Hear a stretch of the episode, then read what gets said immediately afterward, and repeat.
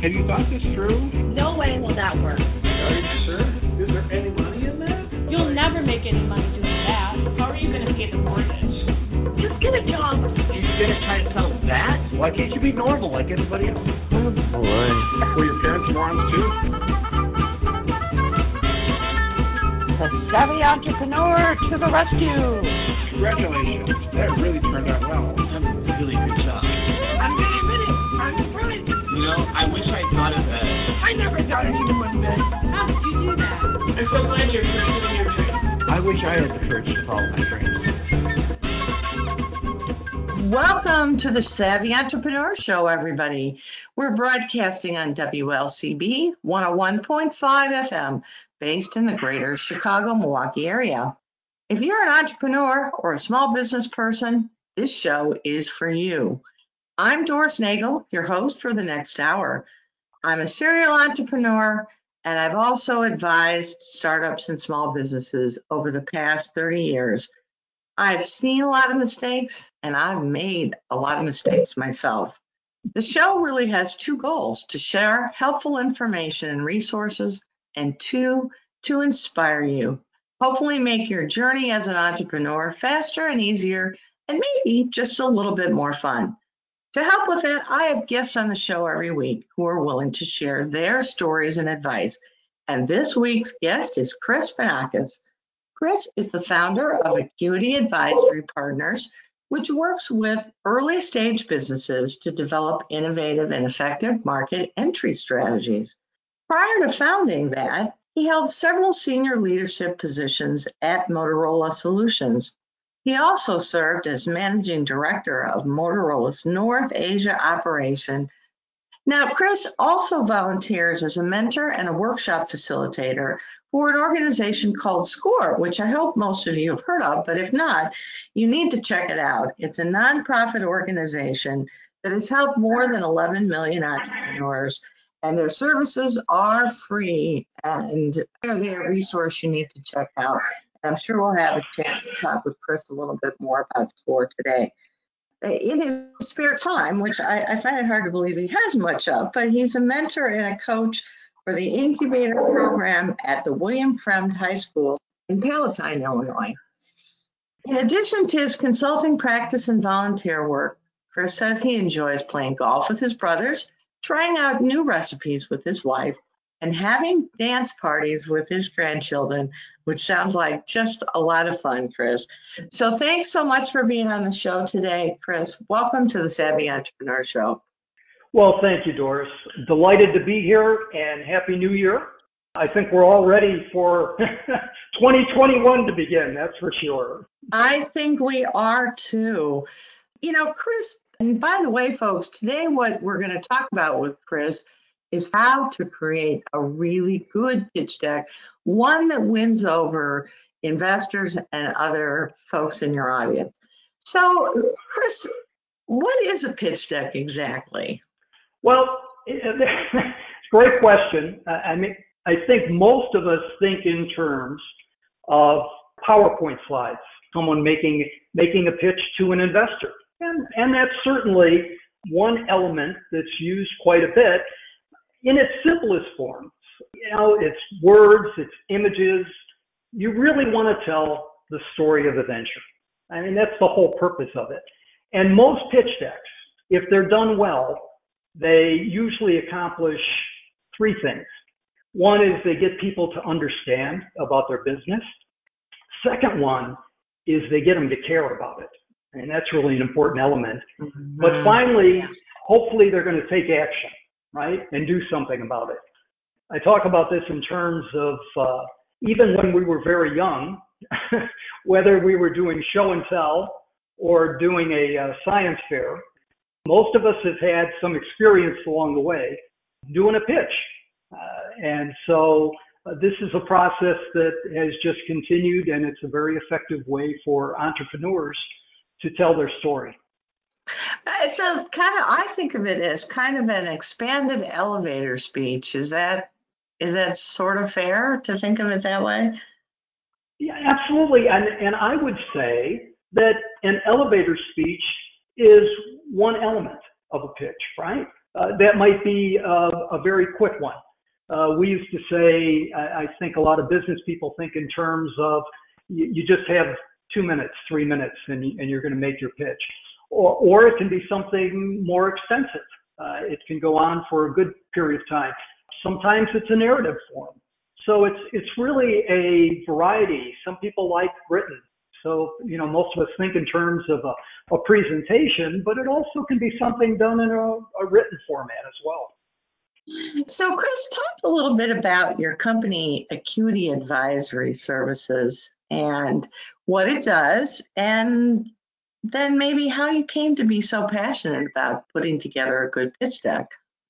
Well, Doris, I, I was really fortunate during the course of my career. Uh, I worked for, you you had mentioned the company I spent most of my career was with Motorola. At, at the time I was with Motorola, it was a very entrepreneurship type company. They really fostered that. The Galvin family uh, really encouraged an entrepreneurial spirit. I mean, if you think about this, this is the company that launched the portable cell phone, which actually kind of came to being in the 1970s. It was launched in the 1980s.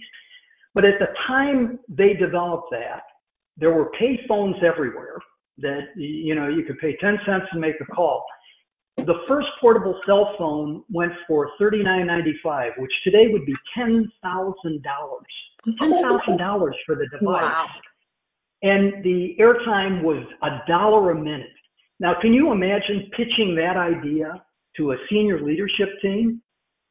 But that, that was the environment that we operated in. And most of the managers around Motorola always had a three inch binder and inside their three inch binder, okay, Doris, I'm going to test your memory now, were transparencies. And we would put those on a little projector and lay those out. This was before PowerPoint. Most of us all carried those around. And so you never knew when you were going to come in contact with somebody to pitch your idea for a new product or service. And uh, that's the environment that I grew up in. So wow. that that was a it was an exciting place to be, and uh, you know as we even going overseas, you mentioned being in Asia. I mean that was also an exciting environment where entrepreneurship was just a way of life.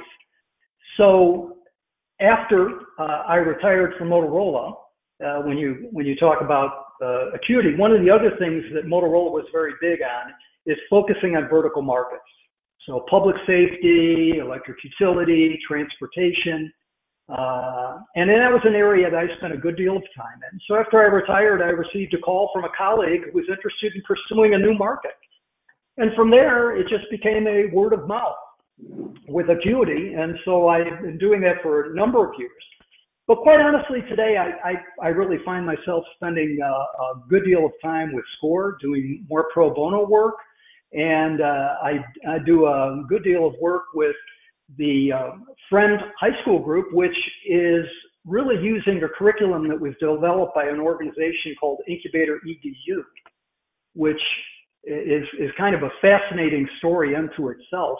Uh, I'll just real quickly mention that they, sure, they actually the the program was developed in uh, 2013 at a Barrington High School right here in the northwest suburbs of uh, Chicago. Uh, today, and it started just at Barrington.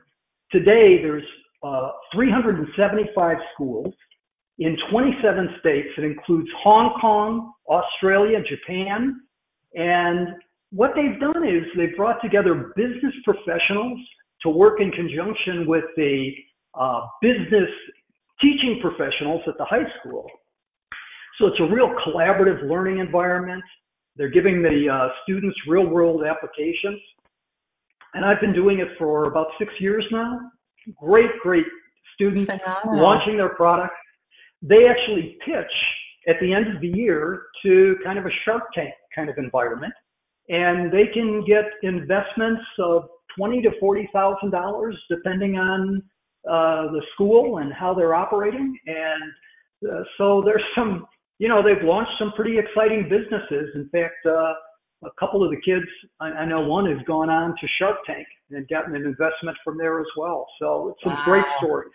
That great is a that is a terrific story and one that makes me happy to hear because I when I look back on my own life, I'm not even sure I would have spent much time, frankly, suffering in uh, for many years in corporate America. I mean, there were parts of it that I enjoyed a lot, but um, but you know, I never I never knew about that you could start your own business. And what a great way to to expose kids to the idea of being an entrepreneur and alternative careers. And um, you know something that i know you and i touched on when we spoke earlier which is that and you alluded to it with motorola and and we were comparing notes about both of our experience with global businesses and and international operations. There are so many ways that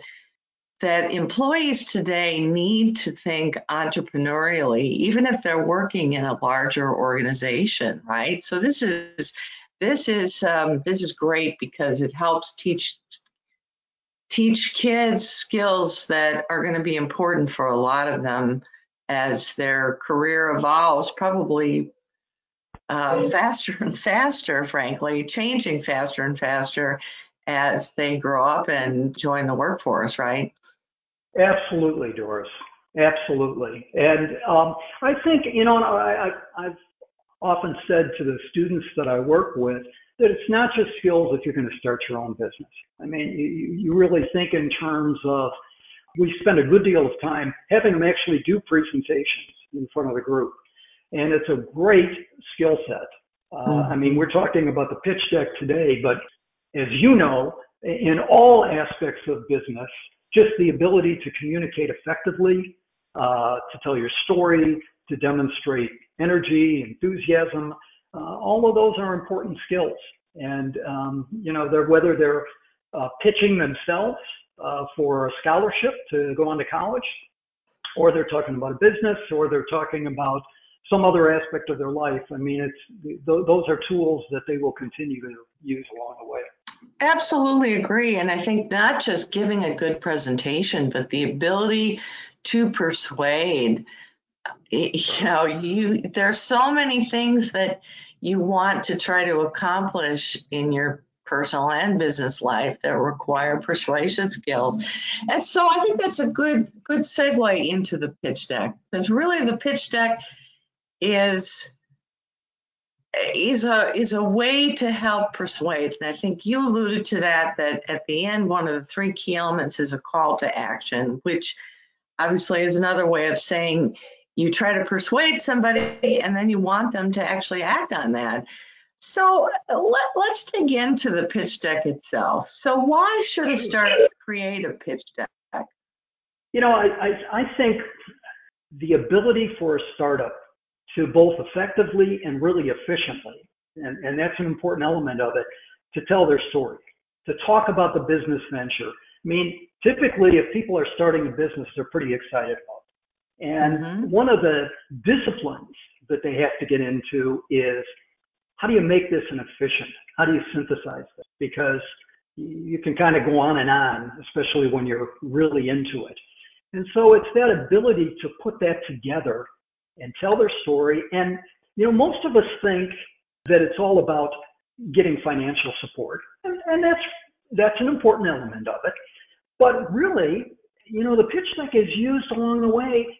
You're doing it when you're looking for prospective partners for your business. Yeah. You might be doing it if you're looking to hire somebody. So how do you get an employee, a, a prospective employee excited? You might do it for trade groups. There's a lot of organizations that have grant making. They have pitch competitions so you can get funding for it that way. And uh, sometimes it's just having your opportunity to tell your story in front of friends, in front of family members. I mean, most people know who have started their own company that in the early days, it's friends and family who are funding. so right. you've got got to be able to tell your story to them as well. So I, I think it's it's not only for that investment community. It's a it's a real broad based in terms of how you're doing that. What should startups hope to accomplish with their pitch deck? Well, you know, we talked about it uh, a little earlier, Doris. I, I, I think the most important thing that they, they hope to accomplish with it is ideally they hope that their audience is going to take some action as a result of what they heard. You, you certainly hope you're going to connect. You hope you're going to create an emotional bond with the group that your your audience you're presenting to. But at the end of the day, uh, with your pitch deck, you would like something to occur as a result of that. You'd like them, you think in terms of Shark Tank, uh, what are they looking for? They're looking for someone to make an investment, someone to become a partner with them. Uh, you can do a great pitch, but if it doesn't result in some action that takes place, okay, then it was maybe just good entertainment. And Right. uh, most Right. people uh, don't want to spend a lot of their time just doing that. You know, you come off and say, well, that was kind of fun, and everybody applauded, but nothing happened as a result of it. Right, right, absolutely.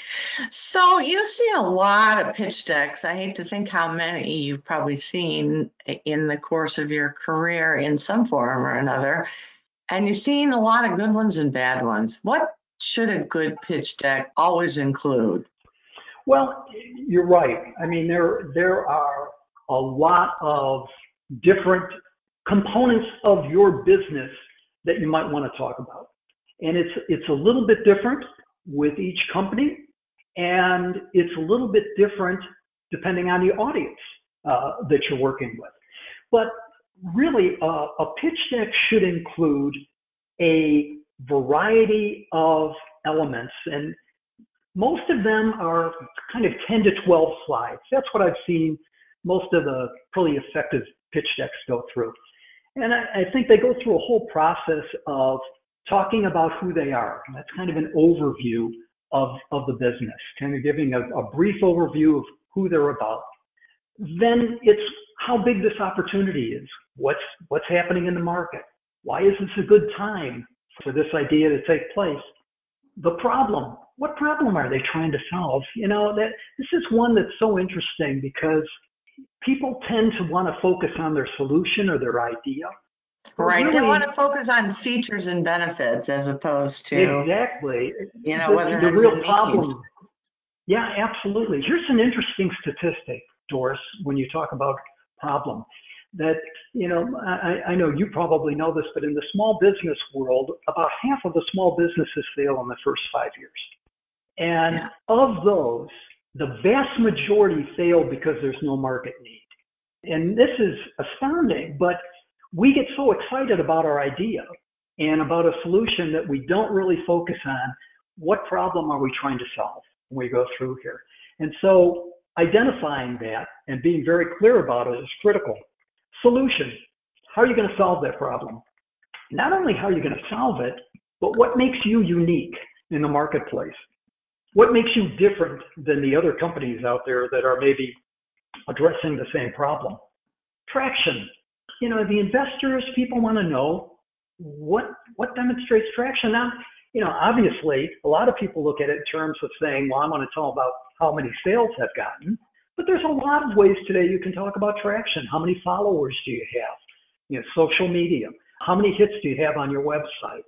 Uh, how many people have gone from not your first page of your website, but they've gone through other pages of your site? So identifying that being able to communicate it.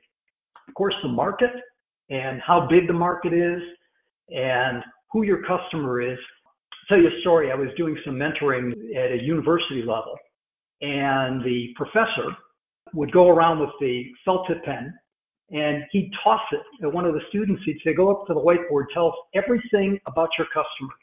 Who's your ideal customer? What do they do? What do they read? How do they find out about new businesses? So, understanding that market and that customer is something that most investors want to know that you get. You, you understand who that's all about. Mhm. Competition, of course. Here, here's the crazy thing. We work with so many startups and, and new companies. I've done it for so many years, and so frequently I'll say, "So, who are you going to compete with? Who do you compete with?" And I know you've heard this too, Doris. And so, no one, no one's doing this. I said, "Really? Nobody? Yeah, we're the first. Nobody? nope. we're the only ones. It's my idea. It's so fresh and new. Okay. And, and so usually it doesn't take too long when you do a little search and you say, I just found three other companies. No, no, no, I did. Well, it's funny. that- It's funny you mentioned that because my guest last week was uh, the founder of one of the accelerators in the area, a company called Generator, which you probably heard of, and he said, um, you know, you, that you need to really be prepared when. Yeah, because they're they're an investor, right? And so he they have people pitching to them all the time. And he said one of the worst is is when you know we'll just be, we'll ask people who their competition is and they'll say nobody just like you said we're, we're totally unique and he and he said you know we'll just one of us will just google and come up with and say well what about this company what do they do and how are you different from them and he said if you can't answer that you're pretty much toast it's the end of the interview right there Yeah, yeah. That's absolutely it. And and it's always shocking to me how someone looks like a deer in the headlights when you ask that question. You ask the name of the company, and they say, "I don't know." okay, that's a, that that tells me a lot right there. Well, Um, right, right. His, next, his point was you need to know, you need to know as much about the marketplace that you're proposing to be in or planning to be in as anybody out there. So, you know, do your do your homework for heaven's sakes. Yeah. One one of the um, one of the areas that I saw very effectively when I when I actually do this presentation for workshops, uh, I use an example of Airbnb, who who has a really well done pitch deck. I mean, there are many really well done, but Airbnb has uh, really good. And for competition, uh, they actually do a matrix where they plot all of their competitors and themselves in terms of performance, and then they go on to talk about and here's what makes us different. And that's that's a real key here. What's your unique value prop? What's going to make you different than your competitors? It's not that there's not out there. They are out there, but Right. here's what makes us unique. Right. You you you want to be able to communicate how you're going to make money. So a little bit about your business model. You want to talk about your team and not just name names. You want to talk about the unique skills that this team brings together that are going to help drive this solution uh, into the market. Uh, you know, I, I remember talking with some investors that say, frequently we invest in the people. The idea is an element of it, but we really want to know these are people who can execute on this and, and make it a success. And so that's an important element. And then finally, especially for an investor, how are you going to use the funds? And it's not just it's not just the ask. You're going to make the ask, but more importantly is you've got to be pretty detailed of how you're going to use them. And in fact, what's your timeline? Here's what we're going to do. Here's what we're going to do over this period of time. Here's what you can expect. You know, most good investors, they're going to want to meet with you on a regular basis to make sure that you're performing to what you projected, that what, what you committed that you were going to do. So those are those are just 10.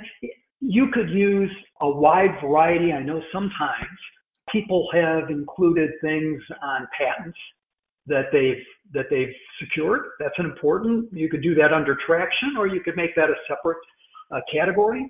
Now, sometimes people have shown uh, sales funnels because they've very proud of that. They've had a lot of success. So these are not the only ones, but these are the ones. If you look up a lot of the best pitches, you'll find that most of them include some element of what I've just shared with you. Phenomenal advice, and I hope people were taking notes as they're listening to this. You know, you you said something that I that really struck me, and I think maybe was one of the biggest mistakes that I have made, and folks that I've worked with in starting businesses have made, which is the the last point you made about how you're going to spend the money. I think that that is much harder than it sounds because a lot of people come into a business and they have this idea because they're a subject matter expert or they have particular skills that have led them to the idea. And yet, that's a really different thing than figuring out out of all the things you could could spend money on, and there's lots of them when you're starting out. What makes the most sense from a, a really hard-nosed business standpoint? What advice can you offer for entrepreneurs about that? I think you're absolutely right, Doris. And, and, and I would say you need to take the time ahead of time to think through this and to get some good counsel uh, along the way. One of the things that I've always encouraged startups to do fairly early on in the process is to put together an advisory board uh, mm. of, of really smart folks who are knowledgeable about the industry that you're looking to work in, who are familiar with uh, some of the companies there, uh, some of the groups, and to work with them to get some feedback, to help you through the process uh, from a preparation standpoint of when I do this ask, where should I be focusing in the early stage? A good advisory board has hopefully gone through this themselves. And hopefully on your board, you've got some folks who have started not just one company, maybe they've started a number of companies, or maybe they've uh, actually been in investor groups and they've been on the board. So they've got a pretty good sense of what the investor groups are going to be looking for. And, you know, that's the whole idea of mentoring, right, Doris? I mean, you do that with uh, companies. I do that. There's many, many people out there that are willing to provide this help for you to kind of think through it ahead of time. You don't want to wing this. This is the close, if you will. This is what it's all building up for. And right. so you don't want to just throw this together at the last minute. This should be one of the first things you're working on. Absolutely. All right. Well, Chris, I need to ask you to hold your thoughts for just a second. We need to take a quick break for station identification and a word from a few of our sponsors. Folks, we'll be right back with Chris Banakis talking about putting together a winning pitch deck. This is Doris Nagel, and you're listening to the Savvy Entrepreneur Show. Our guest this week is Chris Banakis, who is the founder of Acuity Advisory Services, which helps small businesses put together their strategy. And uh, he's also a SCORE mentor and advisor. And hopefully, we'll get a chance to talk a little bit more about both of those organizations here in the second half of the hour. Now, in the first half, we talked about with Chris about what elements should be in a great pitch deck. And Chris, you know, we didn't talk about one area that I know you're passionate about. And I think maybe is um, related to where where to start because I know it's it's one thing to refine a deck and and have people say, well, you should include you know more uh, market sizing information or more about what customers want or your pricing model. Um, but I think a lot of people struggle with where the heck to start. It's really hard when you you're looking at that blank computer screen or or blank presentation. And uh, I know you're really passionate about storytelling. So how does storytelling fit into the process, and how can that help investor, um, sorry, entrepreneurs get started putting their pitch deck together? Well, you're right, Doris. I mean, I, I, I think that's one of the most important aspects of it. You know, today we hear a lot of people that will say, "Hey, tell me your story," and and most of us think that's in terms of, "I, I want to give you my resume." Right? Yeah. I, right. I want to tell you where I grew up and where I went to school and how many jobs I had. They really want to hear your story. And what a story enables you to do is humanize your pitch. It, it, you know, you're trying to create some emotion. You're trying to connect with your audience. Most of us can remember uh, listening to a presentation that really struck us, that really captured us. Uh, you know, what I always say to the folks that I'm working with is you, you want to get your audience nodding. You want to get them where they're engaged. And, yeah. you know, especially when you think of investment community, Doris, these are folks that see loads and loads of presentations. If you're not kept capturing their attention quickly, it's gone. It's gone. I mean, they'll, they'll just cut you right off and say, good, hey, thanks. and then they're off to something else. And so it's important to create some emotion. One of my favorite stories actually happened at the high school level. And this was the first year that the program was launched at Barrington High School. And one of the winning groups was a group called Find My Bus. Find My Bus, the US. This was in 2013. So here's here's the story with this. The the fellow who headed up that team, this young guy's sister had a disability. So it was very hard for her to have to wait outside in a cold Chicago winter for the school bus.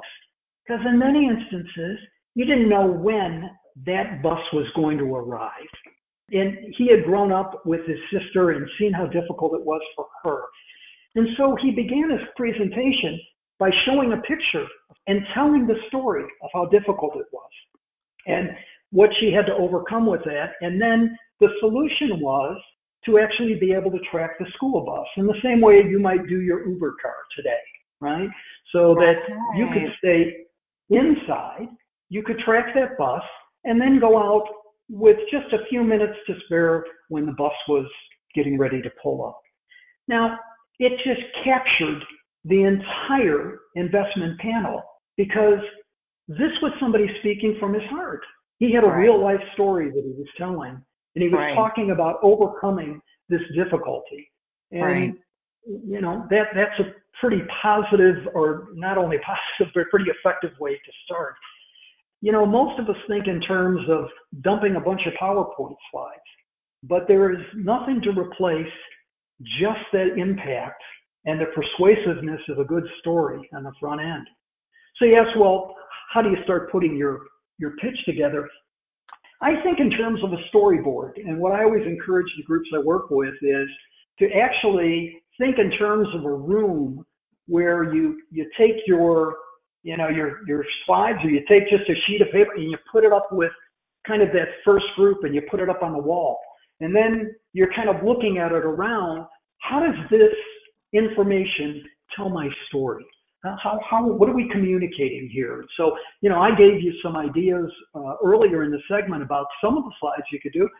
There's a whole variety variety. Part of it is what what story do i want to tell? And so sometimes just putting it up on the wall and looking at it as a team and moving those slides saying oh let's let's move this over here. I think this would be more effective is a great way to begin the process of of framing framing the story as you go through.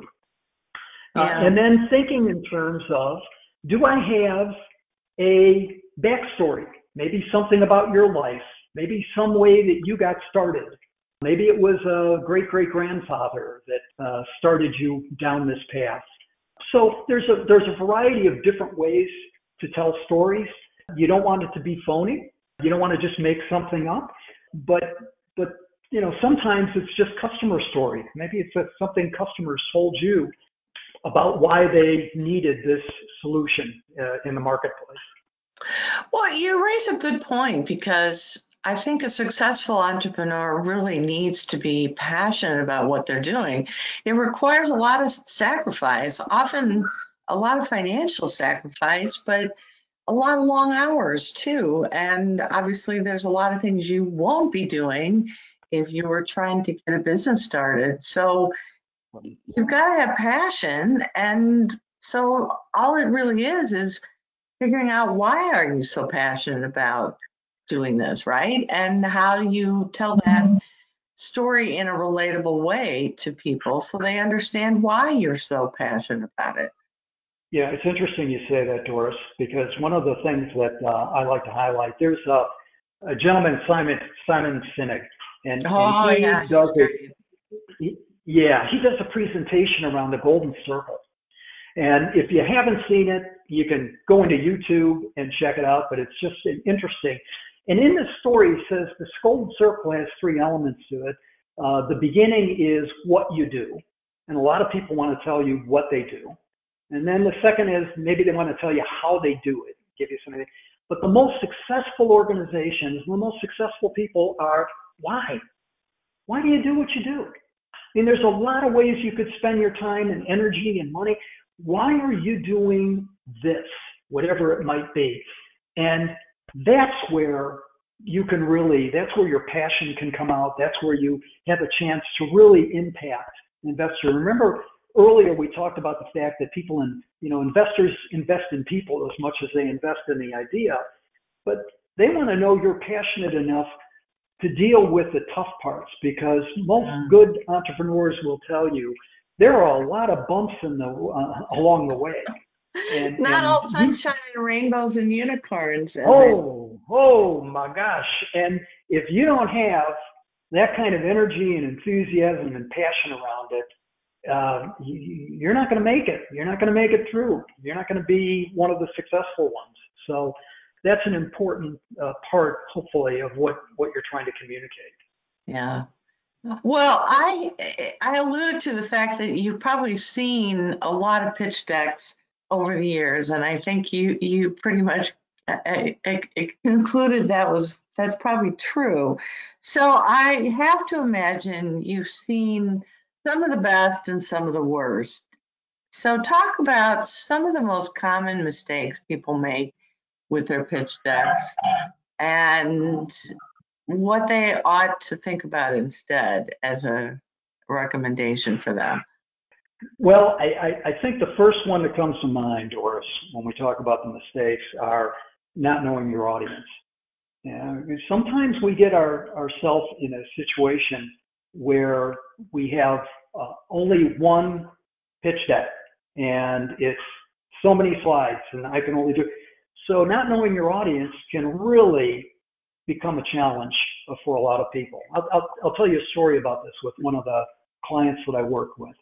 So this gentleman was trying to get a meeting with a, a large investor and he'd been trying for a long time. And we talked about an advisory board. Well, a member of the advisory board had given him some contact information. He was making the phone call simply to set up an appointment. That was the whole purpose of making the call. Lo and behold, he got through. Turns out that it, it forwarded to the cell phone, and there's the investor on the phone. And he explained he wanted to get an appointment. He wanted to set up an appointment. And the investor said, You know what? I just left the airport. I've got about 40 minutes until I get home. He said, let's do it right now. Oh. well, the fellow wasn't ready. The whole purpose was to get an appointment. Then I was going to practice. Then I was going to be ready. But here's an example because he really wasn't didn't know his audience, hadn't prepared for the eventuality that that might happen. He, he was completely stuck and really struggled. And oh, he said, he said, I learned yeah. a valuable lesson. Yeah, the and, opportunity you know, talk, of a lifetime just just went right out the door. Exactly. So that's an important aspect. You've got to, and that changes all the time. You have different audiences. You've got to prepare accordingly. Um, not practicing ahead of time. Uh, I, I, will see, uh, especially newer entrepreneurs, reading their pitch deck you know, you, you, first of all, you don't want a lot of words on there anyway. You don't want to be reading. It's not a script. Uh, it, it's simply uh, images that are going to prompt you uh, into uh, telling more about your business or about your, about your story as you go through. So you need to practice so that you're very comfortable uh, talking about it. And you need to be flexible. Part of the issue is controlling the meeting Sometimes that's hard. Again, if you're with um, very skilled entrepreneurs, that can be difficult. But I'll tell you another story. I was with one of my clients when they were making a pitch, and they had made an appointment, and it was great. And we went down, and we were waiting in the lobby, and a person came down, and we we were thinking we were going to go to a, a conference room, and we were going to be able to make. And again, they threw a curve, and they said, "No, let's do it right here." Well, you know, you're in the middle of a lobby. There's people coming around. There's folks drinking coffee. So it wasn't the ideal environment, but you've got to be flexible enough and you you can't get too locked into there's only one way this is going to happen, knowing that you know things can change along the way. So, so Chris, do you think Chris, do you think that there are some investors who do that on purpose just to see if you're nimble enough to roll with it? Yes, yes, and yes. Absolutely. I absolutely do. Because if, think about this. I mean, if you're in that same situation, Doris, you're thinking, hey, if you really know your business, if you really understand the market, if you really understand the competition, if you understand you got to be able to talk about that and deal with the questions as they come up. And, and that really leads me in, into the, the other point I would make, and that is not anticipating the questions that you might get. Uh, I, I worked with a, a group uh, at the high school level, and they were terrific, Doris. They had a great idea and a great program. They made it all the way to the nationals to present this. And they spent most of their time fine tuning their presentation, and they had it down really well. But they didn't spend time anticipating questions. And when the questions started coming, they were stuck. No, they, they had not figured out who was going to handle what questions, what might come, uh, how to right. deal with that. I, and I, I remember even during my corporate days, uh, having somebody would be, be going in and we'd make a pitch and the client would say, well, your price is too high. And we'd be deer in the headlights. And I think, how can that be? How can all of this, that, that that is the most obvious question that we would get. Right. And that we don't have an answer for that. so I think that happens with pitch decks as well. You've got to anticipate what those questions are going to be and, and prepare for them. Yeah.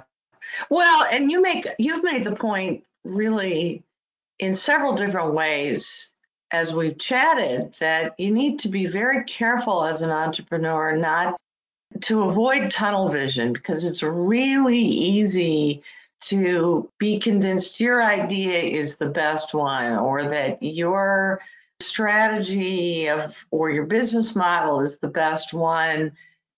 And people start to become make the business about themselves. And you know i think your advice about getting an advisory board or at a minimum looking for outside advisors and people who can give you unbiased feedback. And i'm not talking about your best friend who happens to do something that is tangentially related to what you want to do.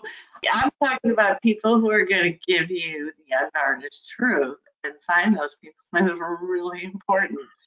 Yeah. Pitching to your mom doesn't always give you the very best uh, input. Because because moms love you. They're going to tell you everything was great. so you, you, you want to find a little bit of a different audience to really get get prepared. Well, that's not as easy as it sounds because um, a lot of people don't want to hurt your feelings and they think they're doing you, you know, they're helping you by telling you finding positives, which, you know, most of us as human nature, we hear some positives and we glom onto those positives. we forget about all the sort of, well, but maybe you should, you know, and that all gets lost in the process. And so being able to be brave enough and open enough to hear and really, really pursue some of the negative or less than positive comments you get and really dig into those is is important, not just with a good pitch deck, but frankly, with any great business idea. No, you're no, you're right. I, I I think that's all part of the process of learning, and the whole idea of either uh, pivoting because you've learned from something and you're going to do something a little different, or persevere and, and continue to go forward with it. Uh, I, I would just mention one more thing, Doris, when we talk about uh, a little bit about mistakes. One of the things that I always encourage is uh, that you've got to follow up uh, after you've done the pitch. You've, you've got to follow up with the group, whether it's in writing, whether it's a call, whether it's a, a quick note, but you, you can't just leave that hanging out there. Uh, sometimes, again, and, and sometimes at two levels of this. If the pitch went really, really well, sometimes we forget about following up because we're so excited that we felt really good about it and it went well.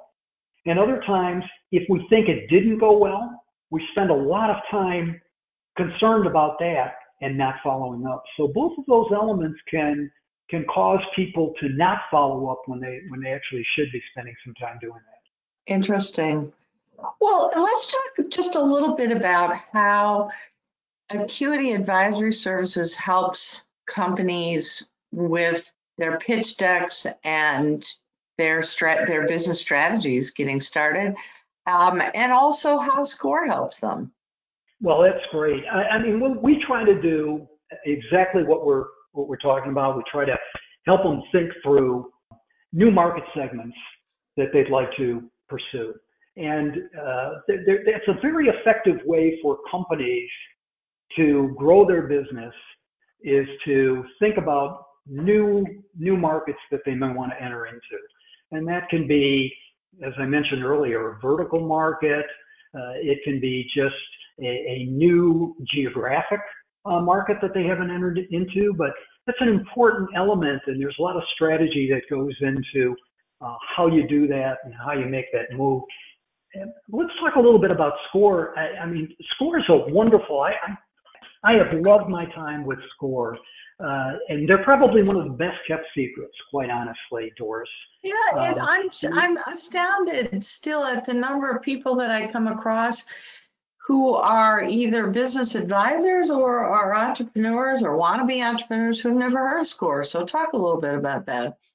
Well, SCORE's been around since 1964, uh, and they're they're resource partner of the SBA, the Small Business Administration, and over the time uh, they've worked with probably 11 million entrepreneurs. And How here's the the, the interest.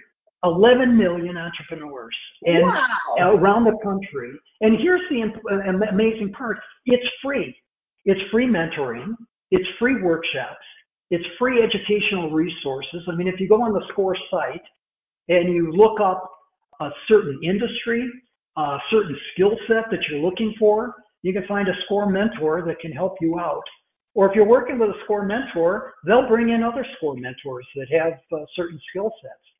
And, and one of the things that's really been interesting to us this past year, we've been doing a lot more via video and phone and, and email, but what it's enabled the clients to do is actually tap into folks. You may find somebody in Southern California that has the skill that you're looking for and doing video mentoring.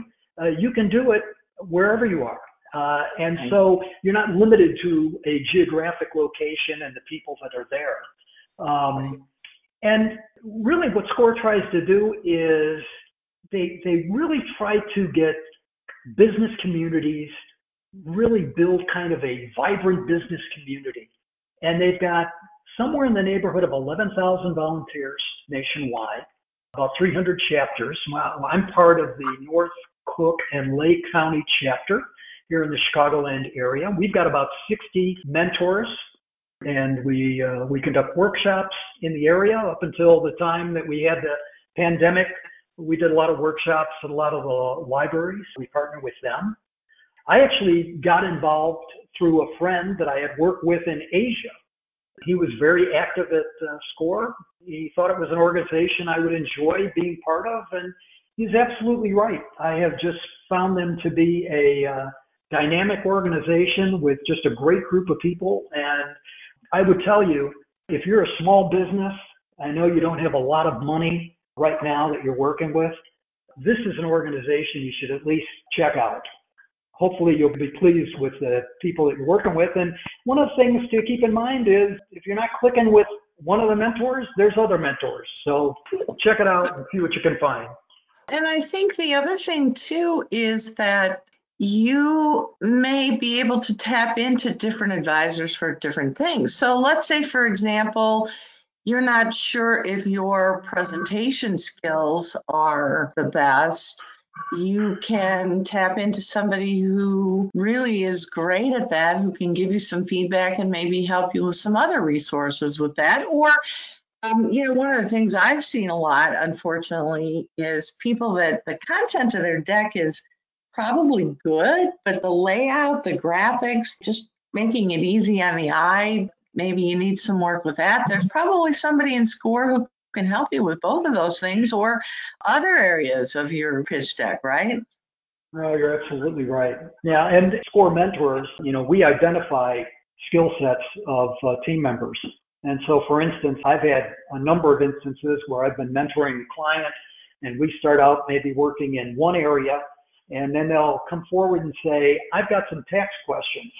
And I said, well, that's not my area, but Yeah. I can find one of the folks from the team that can help you out with that. We'll bring them in and maybe we'll have a conference call. Maybe we'll bring them in person, you know, once we get back to doing that. But you're right, Doris. I mean, that's, that's a wonderful thing about it. These are people that just feel that they've been very blessed over the years. They want to be able to give back. And this is a wonderful way for them to do it. And so it's a great organization. So uh, Yeah. hopefully people will give it a shot. So, Chris, any final words of advice for entrepreneurs who are interested in creating a winning pitch deck? So, Doris, I'd have three final thoughts. Uh, one is it's important to note that you can have a great idea, but if you can't convince others to buy into that idea, it really doesn't matter. That being said, a pitch deck really does enable you to inspire, motivate, ultimately to persuade, others to take a desired course of action. And finally, the most inspiring entrepreneurs use stories, and they do it to establish trust. They build a deeper emotional relationship with their audience. I'd like to share just some resources that I've used over the years in creating pitch decks. One is a book called Get Backed, B-A-C-K-E-D. It's by Evan Baehr and Evan Loomis. It's a terrific book, Doris. It not only talks about pitch decks, it also talks about financing and investments. A great, great resource tool. Secondly, is Steve Blank, who is a serial entrepreneur and Stanford professor. He has a website called steveblank.com. It is filled with free information, presentations, documents that I think entrepreneurs will really enjoy going through. And finally, there's a book from Carmine Gallo called The Storyteller's Secret. Again, it gives you a chance to read some of the great presentations, some of the great stories that have been told, and some of the really gifted presenters over the years. So, those three, I think, hopefully will be helpful for those listening in. And uh, again, I'm happy to help out with uh, any folks who would like to just reach out directly to me. So, last question for you, Chris. If people are interested in more information, either about Acuity Advisory Services or SCORE, or they just want to, you know, brainstorm with you about pitch decks, what's the best way for them to reach you? So I think the, the best way is certainly, uh, since we've we've highlighted SCORE and that's important, is um, just putting my name in and uh, it's a SCORE mentor, and we can start from there. Uh, my email is chris.banakis at scorevolunteer.org. Spell your name just to make sure people can find you. C H R I S dot B A N A K I S at scorevolunteer.org. I'll be there and love to help you out if you need some help, at least get you started or at least get you pointed in, uh, in a good direction. Really terrific information. Chris, thanks so much for being my guest this week. It was great having you on the show. Really appreciate your time and insights. Thank you, Doris. It was my pleasure. Uh, and all the best to a very healthy and successful 2021. Thank you. Same to you. That's our show for this week, folks. Thanks so much for listening. And thanks again, especially to our guest today, Chris Banakis, the founder of Acuity Advisory Partners, as well as a SCORE advisor and mentor, talking about how to create a winning pitch deck. You can find more helpful information and resources on my website, globalocityservices.plural.com. There's a library there of free blogs, tools, podcasts, and other resources. I'd always love to hear from you. You can email me at any time with suggestions, comments, or uh, challenges that you're having at dnagel, N-A-G-E-L, at lakes, plural, lakesradio.org. I promise I'll respond. I'd love to hear from you. Now, be sure to join me again next Saturday at 11 a.m. Central Time, noon Eastern. We'll have another great guest and topic. But until then, I'm Doris Nagel, wishing you happy entrepreneuring.